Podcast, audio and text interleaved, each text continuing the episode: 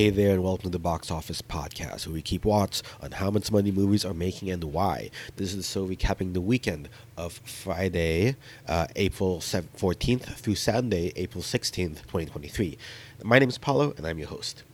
Hope everyone's doing well out there. Uh, I don't have a script for once this episode uh, this week. It's been very busy. Uh, it's allergy season coming along. Uh, I, this is the second week of my new job, which I just started, so I've been super busy there.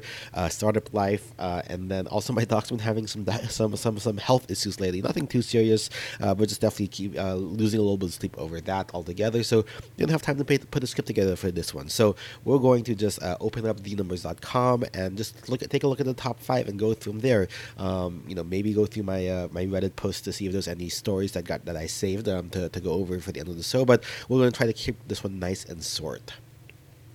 So in first place, we have the Super Mario Bros. Bros. movie, uh, making 92 million last weekend in first place, uh, dropping 37%, which is pretty ridiculous. Um, 4,371 theaters uh, for 21,127 per theater average.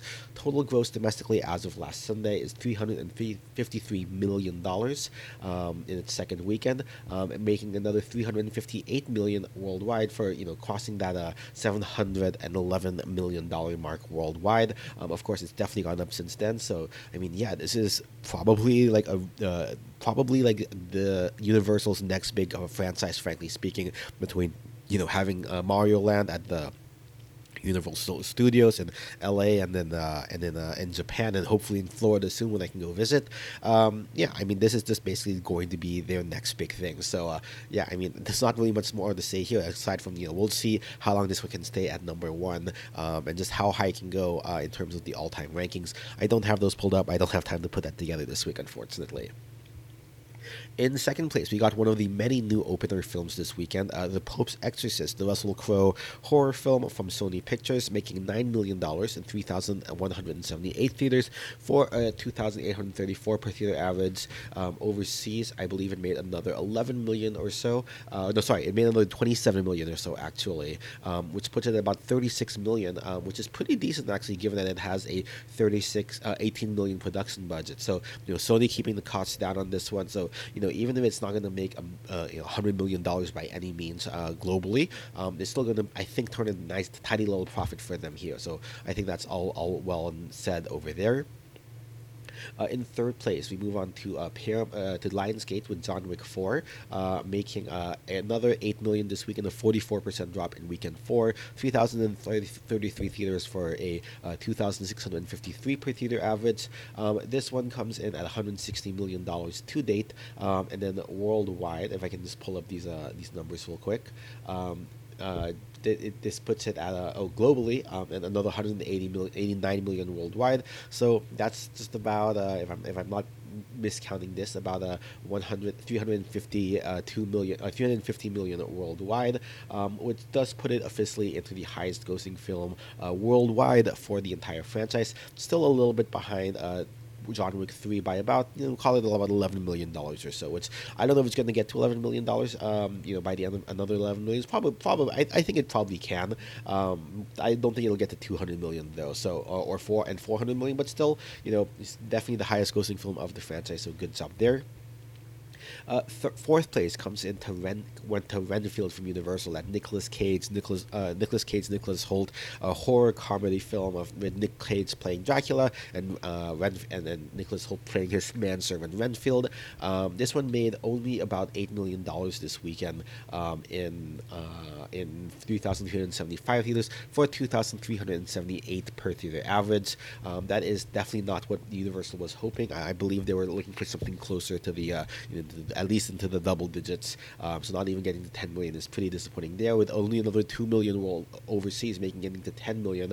Um, if I'm not mistaken, the production budget for this one was you know looking looks like it's like 86 million dollars, which I have no idea how why it costs that much to do to do that. So yeah, this one is basically another flop, which is the second year in a row that uh, we've had a vampire film uh, releasing in April that ended up flopping. Shout out Morbius.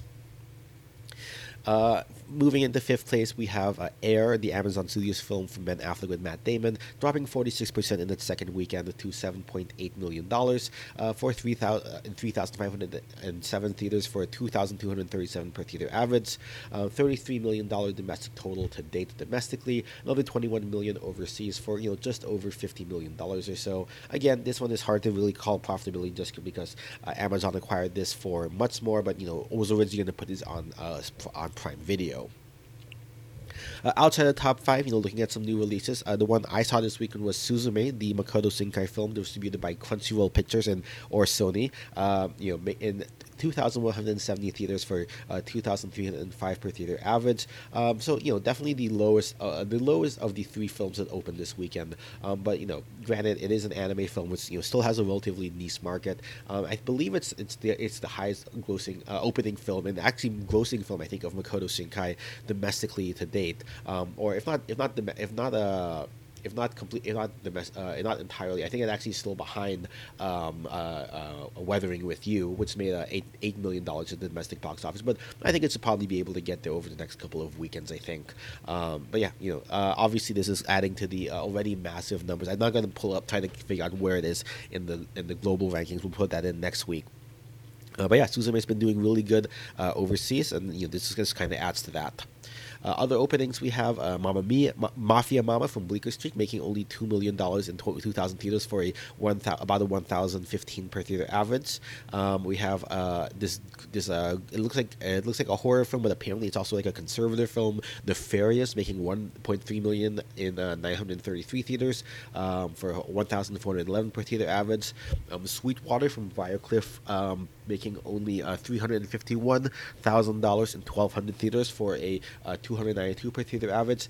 And then, interestingly, a Beau is Afraid, the uh, Ari Aster. Um, uh, Joaquin Phoenix uh, A24 film, making $320,000, but that's in four theaters for a per theater average of $8,099, $80,099, um, which is actually the highest per theater average we have had uh, in the last two years. The, the next, the the only, and actually the only film to have a higher per theater average uh, was actually uh, Licorice Pizza, which came out uh, in 2020, I believe. Um, and you know, so this is going all the way back to or 2021. So this is going back to you know 2019 would be the first film, aside from Licorice Pizza, actually has a higher per theater average than Beau's Afraid. So, you know, I'm not sure if this is going to be able to stick around until uh, until uh, Oscar season, given that it is pretty weird, somewhat divisive. But uh, hey, I mean, uh, you know, think weird weirder things have happened. So, you know, that's that's a pretty w- good performance there from A24 as always. Uh, total box office for this weekend uh, was 147 million dollars. Uh, off, of course, off of the back of Super Mario Bros. Weekend Two. Um, coming up this weekend, uh, we don't have too much. Uh, we have uh, is Afraid expanding wide. we have um, Chevalier from Searchlight Pictures. Um, we have Evil Dead Rise, which is apparently has a very good Rotten Tomatoes score from what I've seen.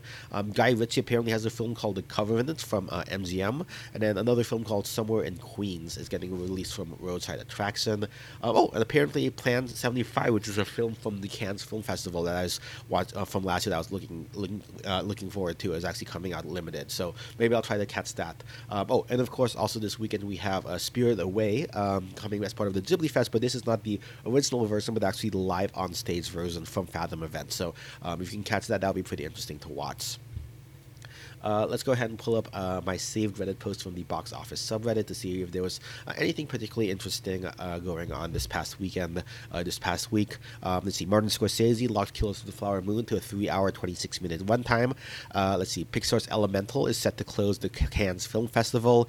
Jack Black's Peaches from the Mario movie has entered the Billboard Hot Hot 100. Um, Netflix announced they're going to be closing their DVD business after many, many years. Though apparently Redbox is looking to to to purchase that business. Um, we got confirmation that there was going to be a new MonsterVerse film with Godzilla vs Kong called Godzilla X Kong: The New Empire. Um, it looks like uh, Avatar: Way of Water may be coming back to theaters this weekend as well. Um, let's see. Uh, oh, um, remember what I mentioned last week about the Writers Guild, uh, Writers Guild, uh, you know, WWGA potentially go- having a strike if they're not able to get to a writing deal by May 1st. Uh, the WGA members overwhelmingly authorized a strike, uh, so you know keep an eye on that for sure. Um, let's see, and let's see, Ant Man the Wasp came to digital, making not even making 480 million worldwide. uh, did not even has not yet even beaten uh, Ant Man and the Wasp.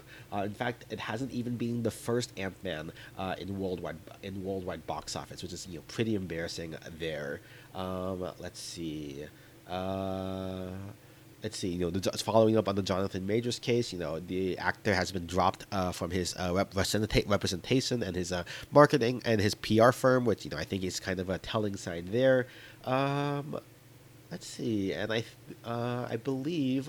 Uh, oh, and then I guess you know everyone was talking about the Love Is Blind reunion live stream that got canceled uh, after technical delays. You know, obviously not directly movies, but obviously Netflix, you know, kind of trying a new thing at, at different things. Uh, is yeah, pretty uh, pretty interesting as well. So, um, yeah, I think that's pretty much everything that I kind of had saved. You know, mostly it's stuff about you know, just how far uh, you know Super Mario Bros. movie is, is grossing over the course of the week. So yeah, I guess we'll call that the show here just so I can get this out on uh, on uh, Thursday uh, before Friday, technically before the weekend. Um, again, apologies for not having a more uh, uh, in-depth script. You know, hopefully my allergies don't get so bad, and hopefully I can kind of find a better, more uh, suitable schedule for podcasting with my new work. Um, but yeah that is uh, everything for this episode. Let me know if there's any uh, box office news I should cover at box office watch podcast at gmail.com or on Twitter at BO Watch Podcast also on Spotify, iTunes, and Google Play. Make sure to subscribe, leave leave a review, at the very least tell a friend. Any of that helps. Links to all that will be in the show notes. Uh, numbers comes from thenumbers.com. International music from Kevin MacLeod and content from music.io. Editing, production, produced by Ninjaboi Media. Until next time, this has been the Box Office Watch Podcast. And remember, our watch goes on.